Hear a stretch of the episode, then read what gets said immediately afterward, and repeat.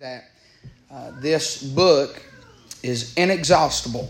Right. You cannot you you'll never you'll never outdo it. You'll never uh, master it. You'll never uh, wear it out. It is a book that is uh, living. It's a living word. Amen. Amen. And I'm so thankful that God has left us uh, with His perfect, inspired, infallible, inerrant Word of God, and we're so thankful for that tonight. Luke chapter number sixteen, again, we are dealing with the subject of dispensational salvation and uh, what what the whole is, if you want to say it that way, is we are looking, uh, we have been laying a foundation now the last two times, and we'll continue upon that tonight and hopefully get into some of it, uh, of the meat of it, if you will. But we are looking at how things throughout the Bible that are different are not the same. And so I want us to be able to take our Bible and do exactly what Paul told Timothy in Second Timothy two fifteen. Everybody should be able to quote that verse by now. The body, the, the body, the Bible says, study, the Bible and study, the body. Uh, study to show thyself approved unto God. A workman need not be ashamed, rightly dividing the word of truth. So we understand that there are divisions to be made within the Word of God. Uh, I've said this a thousand times. I was brought up this way. I was trained this way from a little bitty boy, as far as back as I can remember, uh, to know this. When reading your Bible, all of the Word of God is for you, but it is not all to you. And if you don't understand that, then you are uh, headed for trouble somewhere down the line, whether in personal devotion or personal study. You'll read something somewhere and say, well, now, wait a minute. I remember reading it like this somewhere else. Uh, but you got to understand, you got to make those divisions. And you got to understand that the whole Bible is not to you. It is all for you in application. Uh, you can take any story you want to from the Old Testament, any scripture. You can look at the temple. You can look at the, the priest. You can look at the sacrifice. You can look at the prophets. You can look at the wicked men. It don't matter. You can you can find something to apply to your life and learn from it, but it does not mean that it is to you doctrinally. And so we're making those divisions, and one of those uh, dispensational divisions to be made is dispensational salvation. Right. And so we left off, uh, as far as I know, last last Wednesday, we got to talking about uh, how those Old Testament saints, when they died, they did not die and go to heaven. They went to a place called Abraham's bosom. And Abraham's bosom is in the same place hell is, according to Luke sixteen that we're going to read. It is just divided by a gulf. And um, and so those Old Testament saints, Uh, they could not name and claim to be absent from the body is to be present with the Lord. That was not so. But why? Because things that are different are, and it was not the same. The Lord Jesus, Jesus Christ had not came, died, resurrected. The gospel was uh, a foretold event, uh, had not taken place yet. And so when Jesus died on the cross for three days and three nights, the Bible said that Uh, he preached two messages. He preached uh, captivity to the captive, and he preached condemnation to those which were in hell. And we looked at some other scriptures as to why and how. I think Sister Christina wanted to know uh, why they went to hell. Well, because just like the Bible said, uh, he was long-suffering with those men, and, and it lists Noah and the example of Noah in the days of Noah, but they wouldn't heed. And so they could have been saved Uh, by the by the flood, but they died because they rejected God's man, His message, and get in the boat. And so the Bible said there's only eight saved, and the other ones, they went to hell. And so so again, that's not why we go to hell, um, and and and we're not we're not basing our eternity upon whether or not we get in a physical boat. But you better make sure that you get on the old ship of Zion, uh, and you believe and put your faith and trust in the Lord Jesus for uh, the payment of your sin and the atonement made. And uh, if you'll do that, repent of your sin, trust in the Lord Jesus Christ, the Bible said, thou shalt be saved. And so let's pick back up here in Luke chapter number sixteen. And um, we'll look at Abraham's bosom. Look in verse number twenty-two. The Bible said, it came to pass that the beggar died and was carried by the angels into Abraham's bosom. The rich man also died and was buried. And in hell he lift up his eyes, being in torments, and seeth Abraham afar off, and Lazarus in his bosom. And he cried and said, Father Abraham, have mercy on me, and send Lazarus that he may dip the tip of his finger in water and cool my tongue, for I am tormented in this flame. But Abraham said, Son, remember that thou in thy lifetime receivest thy good things, and likewise Lazarus evil things. But now he is comforted, and thou art tormented. And beside all this, between us and you, there is a great gulf fixed, so that they which would pass from hence to you cannot, neither can they to us that would come from thence. And then he said, I pray thee therefore, Father, thou wouldest send him to my father's house, five brethren, so on and so forth.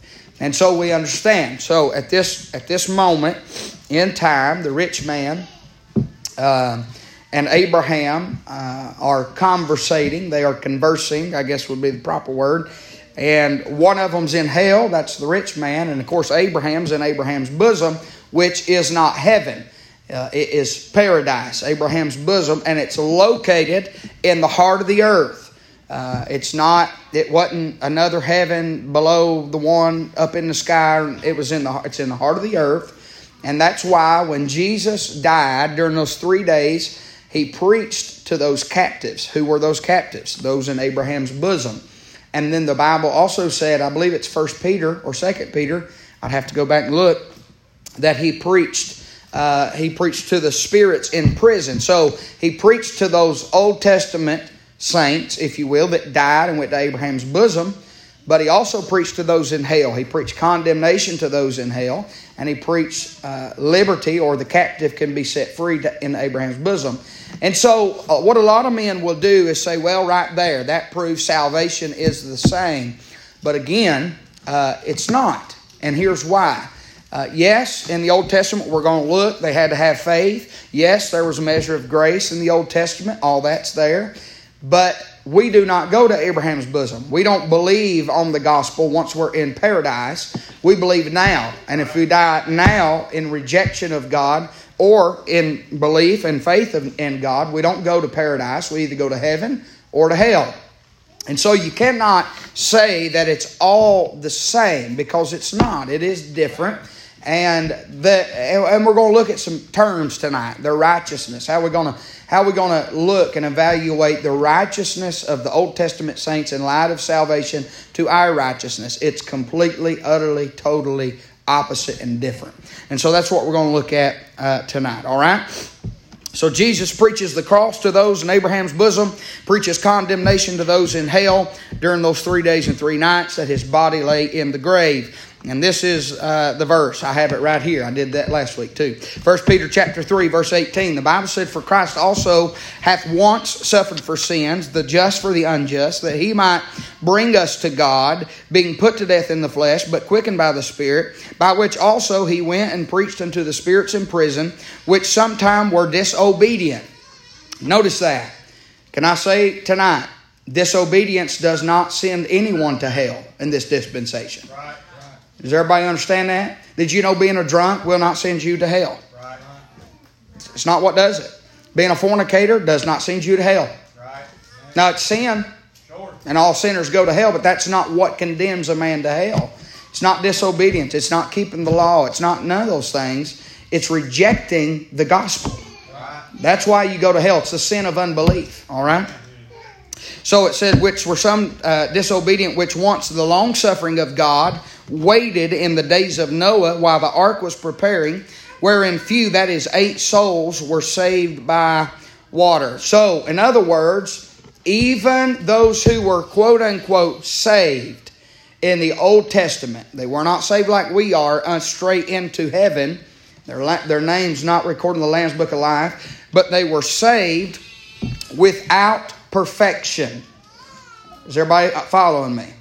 In other words, their sins had not been washed away until Jesus died on the cross, and they had to trust and believe in Abraham's bosom on the gospel in order to go from Abraham's bosom into heaven.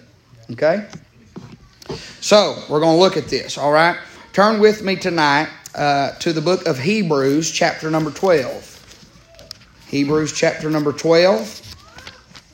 And I'm going to show you a few verses here, and then we'll we'll continue to go uh, and layer this thing up to where you can get a better understanding of dispensational salvation. Hebrews chapter number twelve. And uh, look in verse number uh, twenty-two. Hebrews twelve, twenty-two. If you're there, say amen. Amen. The Bible says, "But ye are come unto Mount Zion, and unto the city of the living God, the heavenly Jerusalem, and to an innumerable company of angels, to the general assembly and church of the firstborn, which are written in heaven." Now, now hold on to these words.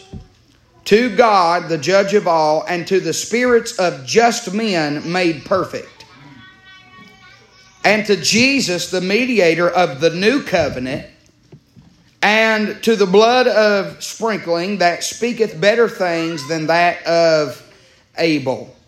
What do we see here? Well, we understand, again, that those men in the Old Testament, their souls were not made perfect until after Jesus Christ died on the cross for their sins. All right? And again, most are going to say, see, right there, it's, then it has to be the same. But you've got to look at the process. Let's go back and, and evaluate. What does the word dispensation, what is the root word of that word? Dispense. And so what God does, He dispenses His revelation progressively. It's all bringing us up to Calvary. It's all bringing us up to the Lamb. John said, "Behold, the Lamb." We see a lamb. We see lambs in the Old Testament, but we never see the Lamb until John chapter one, verse twenty-nine, when He's baptizing uh, for remission of sins and says, "There's coming one mightier than I, whose shoes I'm unworthy to unloose."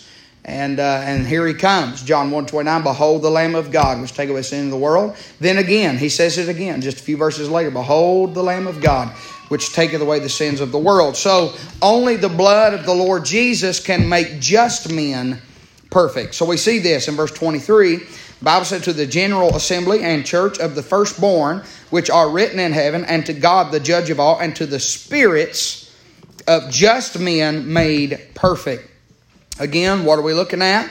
We are looking at dispensational salvation. And we are looking that God done things differently throughout the course of the Word of God leading up to the dispensation that we are. And guess what? It will change again. Those tribulation saints are not getting in the same way we did. I know good preachers. I know I've got good friends. I, I love them dearly. I'm not gonna I'm not gonna break fellowship over it. As kindly as I know how to say it, but they're wrong. Yeah. They say, no, it's going to be the same. No, it's not going to be the same in the tribulation. They're going to have to endure to the end, and they're going to have to lose their heads. Yeah, right. Now, we'll get there. We'll get there eventually. I don't want to get ahead of myself, but it is not the same. Yeah. Because things that are different are, all right. And so we look, and, and I'm not going to go through all this because I've already preached a message on it, but uh, we look at, when we look at Jesus' blood and the way He shed His blood, uh, of course it was for the atonement of our sin, the saving of our soul. Of course we understand their spiritual circumcision takes place in this dispensation where the Holy Spirit will cut away a man's soul from his flesh. Your flesh is not saved. That's why you're at war every day. That's why the Bible says that you need to walk in the Spirit, that you won't fulfill the lust of the flesh. Uh, the lust of your flesh and all that has to do with your flesh is God-hater. It's God-disobeyer. It's anti-God everything. But we can go to heaven, and the Bible says that we are without sin. Now, how can that statement be made when we know ourselves that this person that we live with every day is not without sin? Because God saved the inward man. He did not save the soul.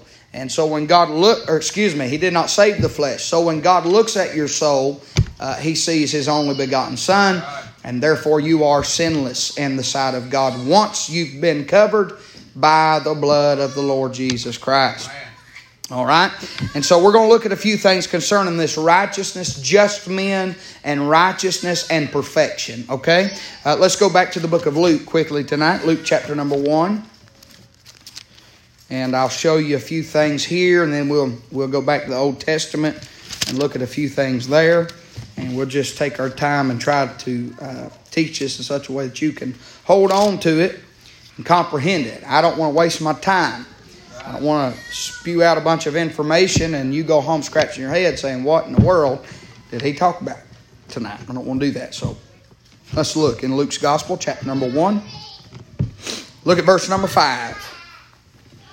Luke chapter number one, verse number five. You there, say amen. The Bible said, there was in the days of Herod, the king of Judea, a certain priest named Zacharias, of the course of Abia, and his wife was the daughter, daughters of Aaron, and her name was Elizabeth. And they, and they were both righteous before God. Now, let's pay attention.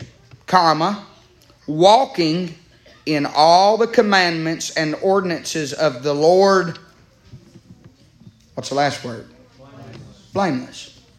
So the Bible makes a statement that these two folks here are righteous before God, but then it explains how they were righteous before God. Why were they righteous? Can anybody tell me? We just read it. That's right. They walked before God. They were blameless when it comes to keeping the commandments, the ordinance of God. They were, they were obedient. They did what they were supposed to do. They were keepers of the ordinances. They were keepers of the law. They were blameless. It means, in other words, they, they lived a good life. They did the right works. They were faithful in their obedience to God. Therefore, they were called righteous. Now, let me ask you a question. If you never asked the Lord Jesus Christ to come to your heart, forgive your sin, be your Savior, and you've never repented of your sin, but you you, you live your life and in your own eyes you are blameless. It, maybe even in the eyes of God, you're blameless concerning that law. Do you go to heaven? Why? Well, because things that are different are. It shifted. It shifted. That's exactly right. Jesus fulfilled, conquered, done away with, kicked the butt of the law. Can I get a witness, somebody? I know it's Wednesday night and we're teaching, but amen goes right there. He took care of business concerning the law. You know the law has never converted nobody. Right. It didn't convert. You say, well, right there, they was right. Yeah, but they still didn't go to heaven when they died. Right. They went to Abraham's bosom. The law does nothing but condemn, yeah, because we're all breakers of the law. The Bible said if you're guilty at one point, you're guilty in all. Well, we're guilty. We're guilty, okay? So, they were blameless, walking in all the commandments and ordinances of the Lord. Now listen, our righteousness does not come from keeping the law, nor living blameless before God. Our righteousness comes, listen right here, from God in Christ. Our righteousness comes from God in Christ. Where's that at? Well, go to Second Corinthians chapter five. I'll show it to you. Second Corinthians chapter number five. And so here's what you've got. You've still got a bunch of work salvation out there to this very day. And they're going to tell you, now if you did that, then you, you ain't going to heaven. You know what they're doing? They're putting you under the law. How many, how many good, Christian, godly, God-loving, praying people do you know, but they think that we're a bunch of easy believism, believism grace abusers? And they think that we, just because we believe in grace, that we abuse it and live like the devil and we all just do what we want. That's, and we're going to heaven. We don't believe that. No, sir. We don't believe that. But I do believe that once you're saved, you can do anything, yeah, and you still go to heaven. Right. I just don't see how that's possible. Well, because we're not under the law. Right.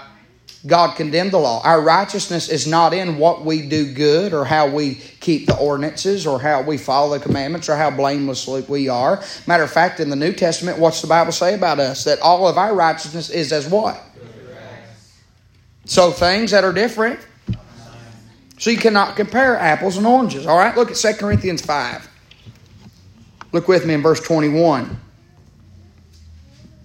The Bible said, for he hath made him, speaking of Christ, to be sin for us, who knew no sin, that we might be made what? Righteousness of God in him. So it has nothing, in this dispensation, it has nothing to do with how righteous you live. It has everything to do whether or not you have placed your faith and confidence and belief in His righteousness and what He's done in His life and His death and His burial, His resurrection. Our righteousness in God comes from Christ in this dispensation. They might have been counted righteous in the Old Testament and in other dispensations based upon how well they lived, if they were blameless, if they kept the law. But even that righteousness did not take them to heaven. Does everybody understand? It took them to Abraham's bosom. And so that's another that's another really good thing that you need to know when it comes to eternal security. Well, you people just believe you just pray and get saved and do whatever you want. No, we don't believe that.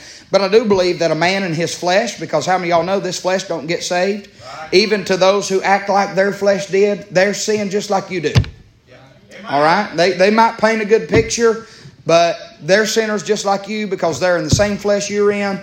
And so we can draw the line here. Well, okay, yes, I did break this law, and yes, I was unrighteous right here, but my righteousness is not in how I keep the law or how I walk or if I'm blameless or if I'm good or if I'm faithful, and I think you should be all those things because the law is a schoolmaster of grace, for grace, and you ought to you ought to try to live according to the Word of God. We still believe in sanctification, separation, spirituality. I mean, we believe in that, but that does not that is not what our salvation hinges upon. It hinges upon Him. All right? So let me say this. No man is in the body of Christ in the Old Testament or under the law. Okay? Uh, in the New Testament, prior to the cross, salvation was dispensed differently. And that's, of course, where the word dispensation comes. It is dispensed. It's progressive revelation. We are looking at this through and by the Scriptures. This is a big one. I really like this one. Let's go to Second Chronicles twenty-nine. Second Chronicles chapter twenty-nine. For somebody, Brother Chris, to say that those Old Testament saints were as righteous as we are. And that's what you get. If you believe salvation's the same in all dispensations, then we just read where Elizabeth's righteousness was based upon her keeping the, the ordinances and the law and being blameless. So what you're saying is, if you believe it's all the same and the righteousness is all the same, what you're saying is those Old Testament saints in their own walk, their own perfection, if you will, their life's goal of keeping the law is just as righteous as the Lord Jesus Christ is. That's what you say.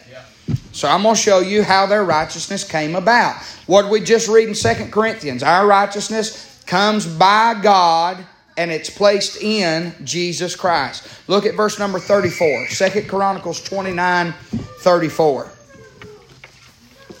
Second Chronicles twenty-nine, thirty-four. If you're there, say amen.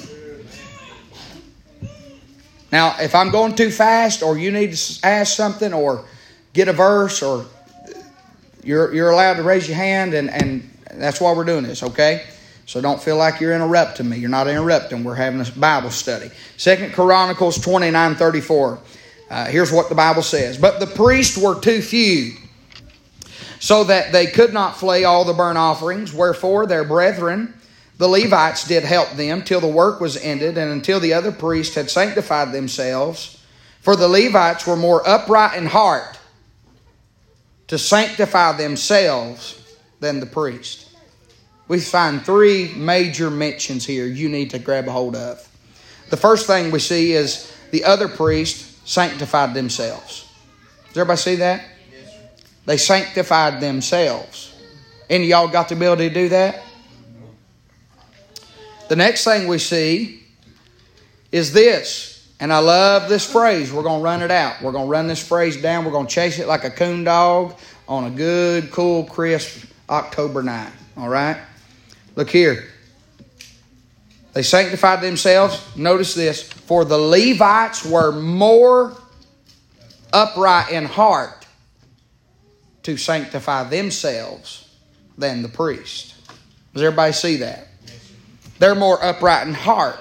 So, this is the first time that this phrase occurs in the King James Bible, upright in heart. Let me ask you, and, and you can you can respond. Uh, I hope somebody will. What does what do you think that means, that term, that phrase, upright in heart? What what does that mean? pure, sure. Anybody else? If such and such is Levite, these prayer is more upright in heart than the priest, what do you think that means? I only got one of you. Thank you, Brother Chris. Following the law. Upright in heart. Let's look at it. Let's look at it. This is the first time it's mentioned. All right, so you've been around here any length of time, you know that those first mentions are very important. Okay?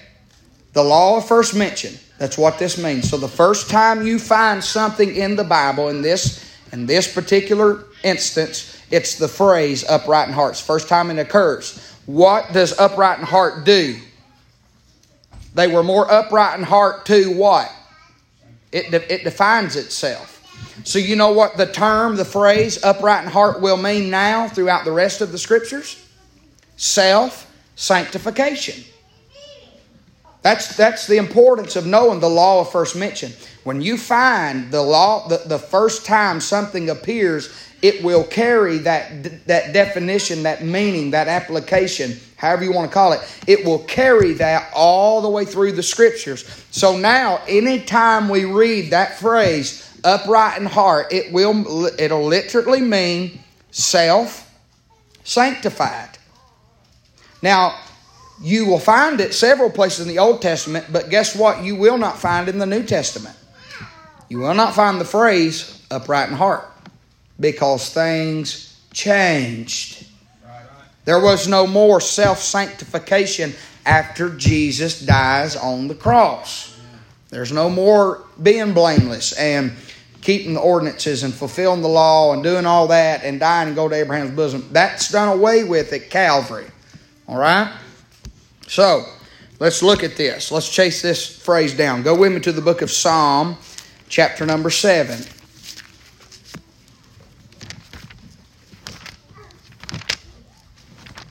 Psalms, chapter number seven.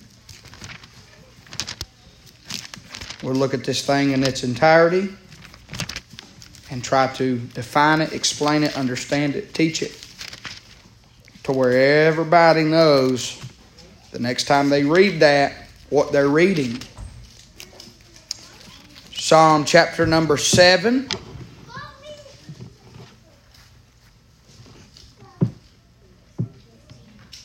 Yes. Look at, uh, look at. We'll start at verse eight. Psalm chapter seven, verse eight. If you're there, say amen. The Lord shall judge the people. Judge me, O Lord, according to my righteousness. Hmm. I ain't praying that prayer. I'm going to be flat honest with you. Judge me, Lord, according to my righteousness. He about dead, on spot. Judge me according to my righteousness and according to mine integrity that is within me. I ain't praying that prayer either. Verse nine. Oh, let the wickedness of the wicked one... Uh, excuse me, let the wickedness of the wicked come to an end, but establish the just. Notice this, for the righteous God trieth the hearts and reins. And we agree with that. But look at verse ten. My defense is of God, which saveth. What is the upright in heart? Self-sanctification.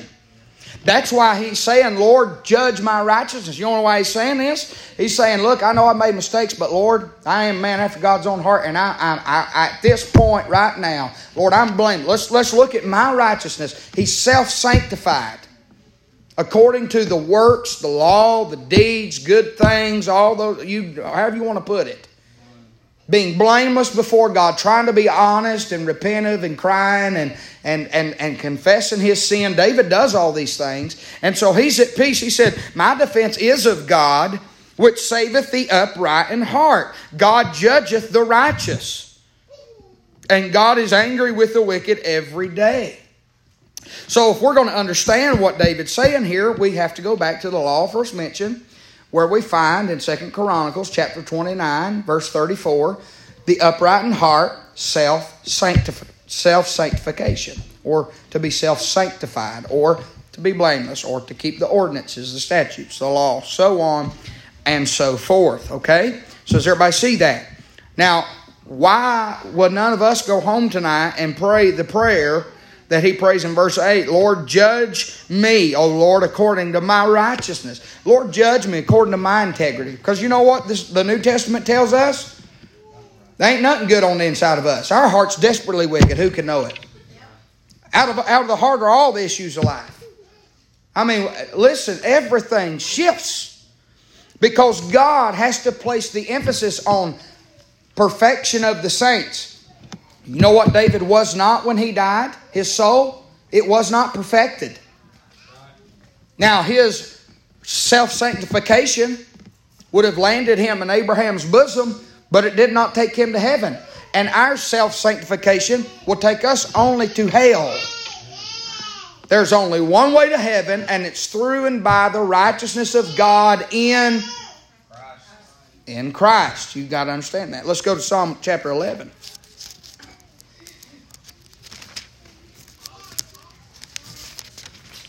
So to tell somebody that salvation is the same is to say that David, being a self-sanctifier, or the Levites, or the priests who were keepers of the law, self-sanctifiers, are as righteous and holy and, imper- and, and perfect as Jesus Christ. Because that is the only righteousness that takes a man to heaven and saves his soul, is the righteousness of God in Christ. So to say it's all the same is to say we, we really didn't have a need for Jesus. We could just do what they done, keep the law. But it didn't take them to heaven. It took them to Abraham's bosom. Look at Psalm chapter eleven. Look at verse one. In the Lord put I my trust. How say ye to my soul, flee as a bird to your mountain? For lo, the wicked bend their bow. They make ready their arrow upon the string, that they may privily shoot at the who? What is the psalmist saying here? This is Psalmist David. He's saying the wicked men are chasing after those who are doing right in the sight of God. The upright in heart, the self-sanctified. Does everybody understand? We can't say that we can't. Now listen, again, there's applications to be made. We could take this, if I were to preach this psalm, I could go to verse two and say, for lo, the wicked bend their bow. They make ready their arrow upon the string. They may privily shoot the upright in heart. Here's where I would go with that. I would go to the fiery darts of the devil. Everybody see the application that could be made. Here it's, it's literal wicked men. Hello, has anybody read the life of David? There's all kinds of people trying to kill that man. And they hated him because God did have his favor on him. Hello? Why did Saul get jealous? Because God used David to do something Saul wasn't man enough to do with a sling and a rock. Yeah, right. It was the favor of God. It was because David was upright in heart. It was because he was out there in the fields playing on a harp, and the presence of the Lord would come and the evil presence would flee. The, the, the wicked hated him. But we can't sit there and say, well, the wicked hate me because I'm, I'm upright in heart. No, we can make an application. The devil, the world, they hate us because of what God has done in us. Then, and Jesus said, they hated me, they'll hate you. So again, there's an application there, but that's not really for us or to us. It's we can, we can apply it for our lives, but it's not to us because we know the definition of upright in heart, which is self-sanctification. Look at Psalm thirty-two.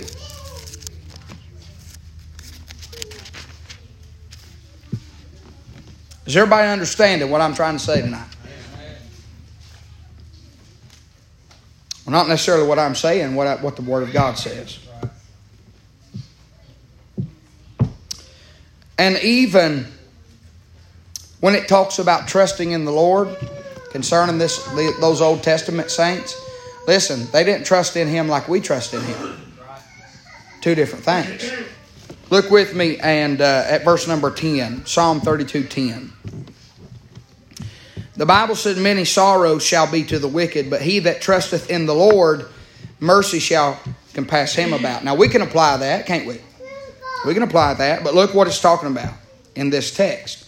Be glad in the Lord and rejoice, ye righteous, and shout for joy, all ye that are upright in heart. Now there's going to be a lot of preachers that would say that's talking about us, but it's not. There's an application to be made. Okay? Many sorrows shall be to the wicked, but he that trusts in the Lord, we've done that. Differently, but we've done that. Mercy shall compass him about. Absolutely, it sure has, and it, and it continues to, because His mercies are new every day. Be glad in the Lord, you should be. And rejoice, ye righteous. We are righteous. How? In Christ. In Christ. Okay.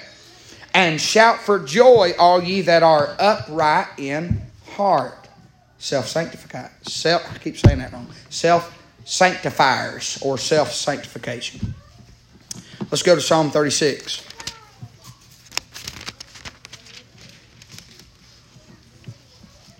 Just for good repetitious sake, things that are different are. Look at verse seven.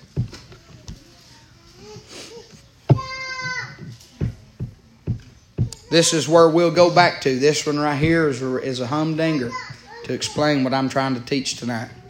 Psalm thirty-six, look at verse seven. How excellent is thy loving kindness, O God. Therefore the children of men put their trust under the shadow of thy wings. They shall be abundantly satisfied with the fatness of thy house, and thou shalt make them drink of the river of thy pleasures. For with thee is the fountain of life, and in thy light shall we see light. Notice this. O continue thy loving kindness unto them that know thee, and thy righteousness to the upright in heart. Let not the foot of pride come against me, let not the hand of the wicked remove me. There are workers of iniquity fallen, they are cast down and shall not be able to rise. So, here's what we find in Psalm thirty-six. Notice what the psalmist says, the psalmist David, concerning the transgression of the wicked and, and the war between right and wrong, if you will. But in verse number ten, he says, continue thy loving kindness unto them that know thee, and thy righteousness to the upright in heart, or those who are keepers of the law, those who are living blameless, those who are keeping the ordinances and the statutes and trying to live a clean, godly, favorable life in your sight. He says, continue thy loving kindness unto them and thy righteousness to them that are in upright, that are upright in heart. Now let me tell you what God does not do in this dispensation.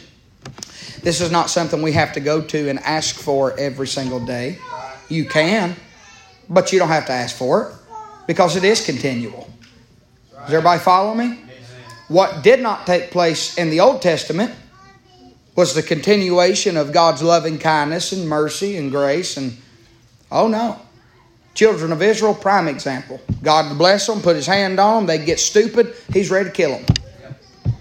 Now, why does, why does God allow the things He allows? Why, why are there so many God-hating, God-cussing, God-blaspheming devils out of hell still walking and breathing the same air you and me are? He's loving and kind. He's long-suffering.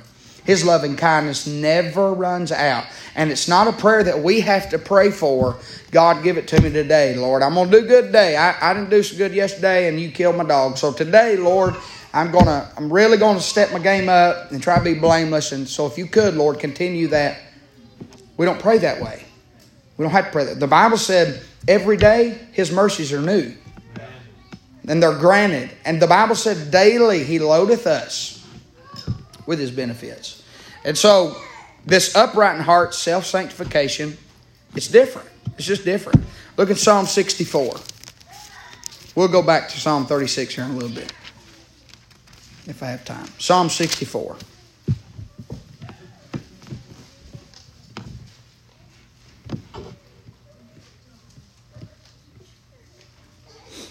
Verse ten, Psalm sixty-four, verse ten. The righteous shall be glad in the Lord and shall trust in Him, and all the upright in heart shall glory. The righteous shall be glad in the Lord and shall trust in Him, and all the upright in heart shall glory. Notice what it's made a reference to, the righteous. Does everybody see that? The righteous shall be glad. So what is that talking about? Is that talking about me and you and our righteousness? It's talking about those who were upright in heart. That's how they were counted for righteousness. Abraham believed God, and it was counted unto him for righteousness. He believed God. He obeyed God. And that's why he was righteous. Can I, can I tell you, obeying God don't make you righteous? You should, But it's not enough. You can you can do everything He tells you to do. If you've never been saved and went to Calvary, you're going to hell. Yeah. And there's a whole bunch of people that we know and love that they are counting on. They probably live better Christian lives than, than we do. But if they've never been born again, they will die and go to hell. Because that upright in heart, that self-sanctification, that, that, that righteousness that was imputed to them Old Testament saints through their works and through their deeds is not imputed to us the same way. His righteousness is only imputed unto us through and by His Son, Jesus Christ. Okay? Look in Psalm ninety-four. ninety-four. Psalm ninety-four.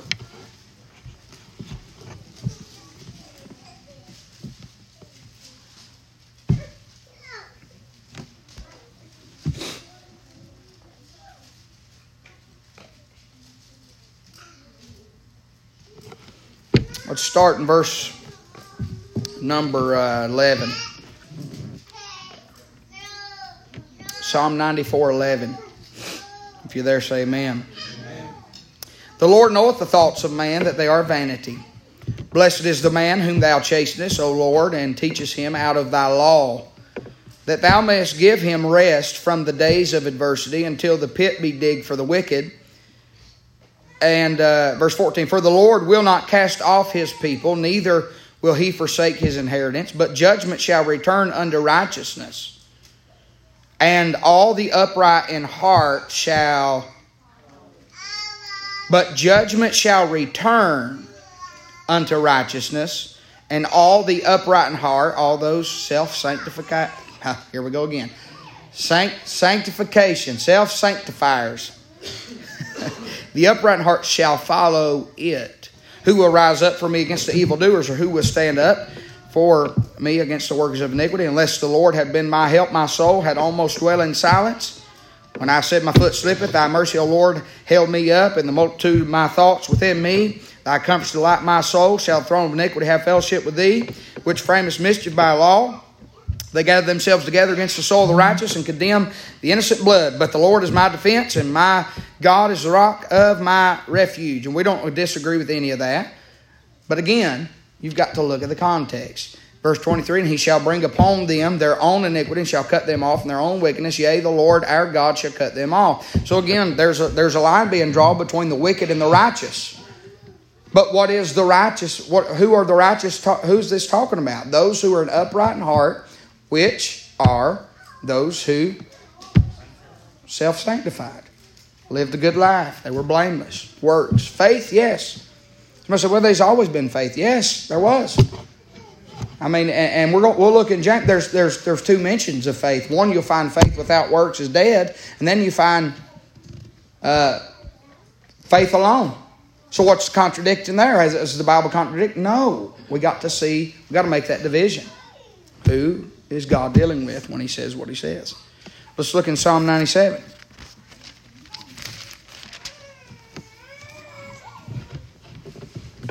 Psalm ninety-seven.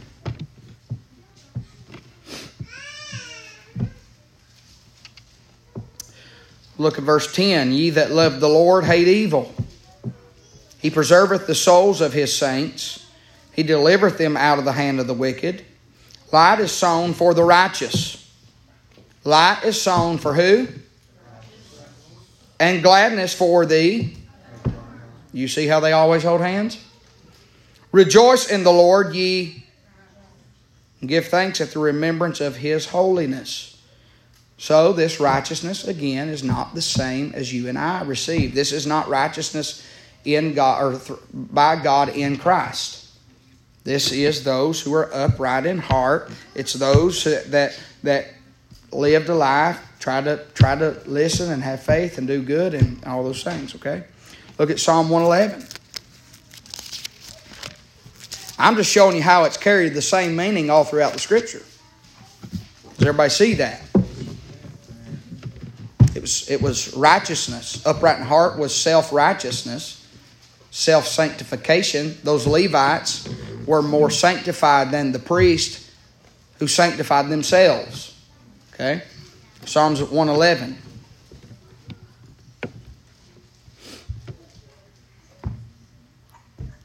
Praise ye the Lord, verse one. I will praise the Lord with my whole heart in the assembly of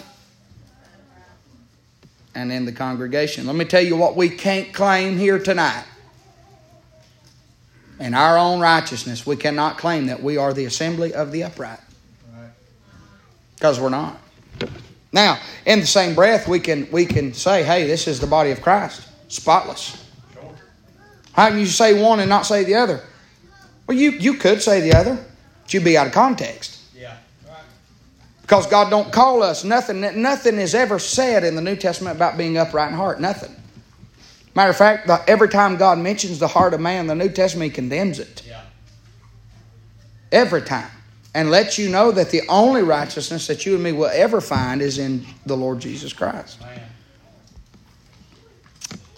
Uh, look in Proverbs chapter eleven.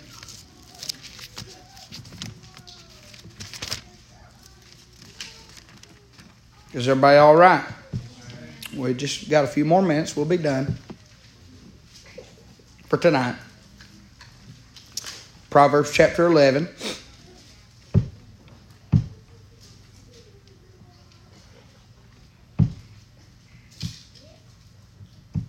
Look at verse sixteen. Proverbs eleven, sixteen. The Bible said, a gracious woman retaineth honor, and strong men retain riches. The merciful man doeth good to his own soul, but he that is cruel troubleth his own flesh. The wicked worketh a deceitful work, but to him that soweth righteousness. See that? Shall be a sure reward. As righteousness tendeth to life, so he that pursueth, pursueth evil pursueth it to his own death. They that are of a froward heart are abomination to the Lord. But such as are upright in their way are his delight. Though hand join in hand, the wicked shall not be unpunished, but the seed of the righteous shall be delivered. Does everybody see that this is not talking about salvation for you and me? Okay? Sowing righteousness. We can't sow no righteousness. All right? God's going to try our works, yeah, by fire, whether it be gold, silver, precious stone, wood, hay, and stubble. I get that. But those works are going to be tried as a reward, not for righteousness. God's not going to bring up your works and say, let's see how righteous you were. You know what He's going to say when He looks at your name? Righteous. There's no question about your righteousness. Your works that, that are going to be tried, by the way, it's not sin. I lived so many years, and I'm not blaming my preacher. He probably taught it right. I was just so young I didn't comprehend it. I lived for years scared to death of what I was going to tell God about my sins. I remember it. I'd mess up as a boy. I'd sin. And I'd, I mean, I would torment myself. Oh, God, what am I going to say now? I used to sit and think, I'm going to stand before God, and what am I going to tell Him why I did this? It was a good day when the light come on, and I realized I don't have to do that. He, he gave an account for my sin. Amen. Amen. And, and the only thing going to be judged is our works. And we're going to see whether or not we lived a life that was pleasing to God. If we have anything to remain, anything to show, and all that's for is just to throw right back at His feet. Right. You don't get a trophy shelf in your mansion, all right? Sorry, bust your bubble. You're throwing all of that right back to Him. Amen. And it's not your righteousness. Exactly. It's His. Right. And so when He looks down the list on the, in the Lamb's Book of Life, besides your name, it'll say righteous. And He can go over to the mercy seat and see that the blood was shed and your name was in uh, went into that, and it, the blood covered your sin, washed you as white as snow. And that's that's that's how that works in this dispensation. But here, there's a prayer prayed about the sowing righteousness. There'll be a sure reward. And then it talks about this. Those upright that are in their way are His delight. And it said this. Um, and the seed of the righteousness shall be. Can I say if something shall be, guess what? It ain't. It ain't. If it shall be, it ain't. Does everybody understand redneck vernacular? I'm trying to teach best to know how. If something shall be, that means it ain't been. And so when this is being penned, when the great wise man named Solomon is penning this, he's referring to the seed of the righteous shall be delivered. Well, we don't say that. The seed of the righteous, I am delivered. Amen. Even though I'm not in heaven, I'm already delivered. Yes. My name's there. How'd that happen? Well, because the righteousness of men put them in paradise. It did not put them in the pardoning of the Lord Jesus and the blood of Calvary. Does everybody see that? Yes, sir. Okay. So there is a continual, we won't go back for sake of time, but in Psalm thirty-six, what we find concerning that upright in heart, there is a continual dispensing of loving kindness and of righteousness to those who would abide or who would abide under the shadow of his rings, wings. They would, they would receive more loving kindness and more righteousness when they would abide under the shadow of his wings, or keep the law, or keep the statutes, the ordinances, be faithful, be blameless. Does everybody see the pattern concerning upright in heart? Now, again, just for a reminder's sake, Second Corinthians five twenty-one says, "For he hath made him to be sin for us, who knew no sin, that we might be made the righteousness of God in him." God literally made his Son. Jesus Christ didn't just become, take your sin. He became your sin. I've heard that preached so wrong so many times. God took, yes, he did take your sin, but listen to me. It goes deeper than that. He became your sin. He became every vile, wicked, abominable sin that has ever hit planet Earth. He became all of it and paid the price for all of it. And that's why we don't believe that there's any, there's there's no impart, there's no sin that cannot be pardoned. Thank God for grace. That's why our righteousness don't amount to a hill of beans, because we could never do what he done. All right? It's all his righteousness, and things that are different are. Thank you. You cannot read everything we've just read about righteousness in the Old Testament and say that we can all be lumped together and our righteousness is the same. How can you, how can you say that?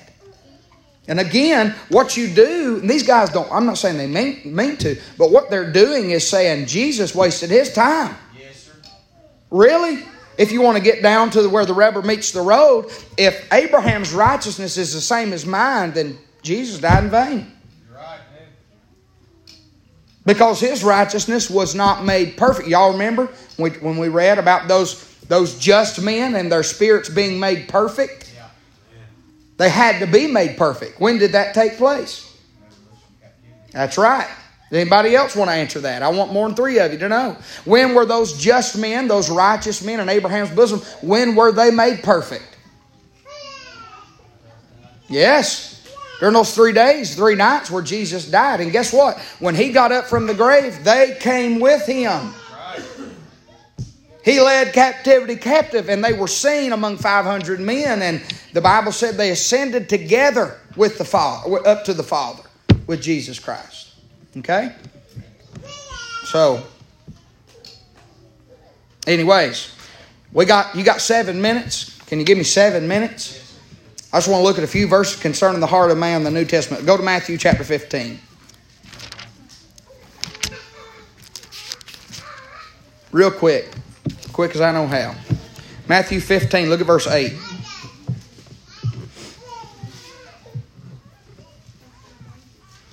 This is a clear contradiction of men and their righteousness in the Old Testament to this.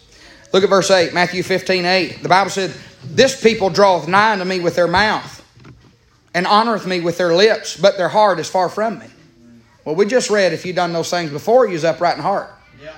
Does everybody see that? Now go to verse eighteen. The Bible said, "But those things which proceed out of the mouth come forth from the heart, and they defile the man. For out of the heart proceed evil thoughts." What in the world has happened? We go from upright in heart, if you do good, live a good life, you're blameless, keep the law, what have you, then you're upright in heart, and the, everything the Bible says about in the New Testament, the heart is corrupted. Out of the heart proceed evil thoughts, murders, adulteries, fornications, thefts, false witness, blasphemies. These are the things which defile a man. Why, why are we defiled? Our heart. We have a wicked heart. It's not upright. It's wicked. All right? So, here's what you're going to find. And I, I'm running out of time. So, here's what you're going to find. I'm going to say this. Write these down if you're taking notes. We'll be done. Most, most, not all. I'm not lumping everybody together. There's some that, that probably believe right, don't even know they believe right. But most who believe that salvation is the same throughout the entire Bible will fall in one of three categories. Okay? First, they will fall into the category of being labeled as grace followers, or they believe you can lose your salvation. If they believe salvation's the same from start to finish, here's what they'll here's what you'll get. Well, you done this, I, there's no way you're saved. Because they go back and think that everybody's saved the same way, and they were saved, look, they done this, and that's how they were saved, but it's not the same. Okay? They'll believe you can either lose your salvation. Secondly, they will either take you to that cliff or they'll take you to the Calvinism side. Right. That's where they're going to take you. They're going to take you to hyper-Calvinism, that everybody was in Christ before the foundation of the world. That's not true. Right. That is not true. Everybody was not in Christ before the foundation of the world. These Old Testament saints were not in the body of Christ. Man. Okay? And then thirdly, they teach or preach easy, easy believism, or the abuse, like I started tonight's lesson. People accuse us of this, the abuse of grace. In other words, there are some people that believe it's all the same, and they really take repentance out of the equation yeah. for, for redemption. These are, and I listen, we've got tracts back there. I'm not against them. But these are your heavy, heavy tract distributor, just distributors. And they run into somebody at McDonald's and say, hey, do you have five minutes to read this? And they'll read it and they'll say, do you believe that? And they'll say, yeah, I believe it. And they'll say, well, if you would right now, all you got to do is ask the Lord Jesus, come in your heart, forgive your sins, save you, and He'll do that. Would you would you pray that prayer? Or some say, would you repeat this prayer? And then they get on Facebook and they had fifteen saved at the airport while they were waiting to fly to their next revival meeting. Right. Now, I'm not against tracts, or I wouldn't have them back there. But we're not so out of sorts that we have eliminated repentance. Right. It takes repentance. It, it takes more than realization. Does everybody understand the difference? Yes, you can realize you're lost, but that don't mean you can be saved. Right. You have to be, according to the Bible, drawn right. to repentance. Yes, repentance is the key. Amen. You don't get redeemed. There is no redemption without repentance. Right. And so a lot of these guys will end up either in Calvinism, that, well, God had them all handpicked, hyper-Calvinism, in the body of Christ for the foundation of the world, Abraham, same as we are, they're all the same, blah, blah, it's all hold hands, smoke weed, and, you know, go watch the Jesus Revolution and high-five in the parking lot, we're all going to heaven. You get that side, or you get the super, super, super easy believism side, or you get, you can lose your salvation side. You're going to land in one of three areas if you believe that this thing's the same throughout the entire Bible, because it's simply not. In order to make salvation the same in every dispensation, you have to turn a blind eye to what we have read and studied so far over the last three Wednesdays. All right? So we're going to look at salvation. Now, I'm going to tell you a few things that do share, and I'll be done. Two minutes, minute and a half, minute and ten seconds. I'm going to tell you two two things right now that do have to, that that are in every dispensation that that has you cannot eliminate what these two things it took for to be saved. It is the blood. Yeah. Now again, they didn't believe and accept the, the sacrifice like we did, but guess what? They had to place their faith in in Abraham's bosom. Ain't nobody. Why you say that? Because I want you to know Abraham, Isaac, and Jacob did not go to heaven because of their self. Sanctification. Hello, I need a little help right there. That's right. And so that's, again, where everybody lunch, well, it's all the same then, but you got to understand something. It is the blood that takes away sin, but they did not get to that point the same way we get to that point. Therefore, things that are different are not the same. Not the same. It did take the blood, and it did take faith for, for anybody. There's nobody in heaven that was not covered by the blood and did not place their faith in Jesus Christ and the cross of Calvary. So that may be a little helpful for some of y'all that may be nervous, all right? Any questions? As far as I'm going tonight.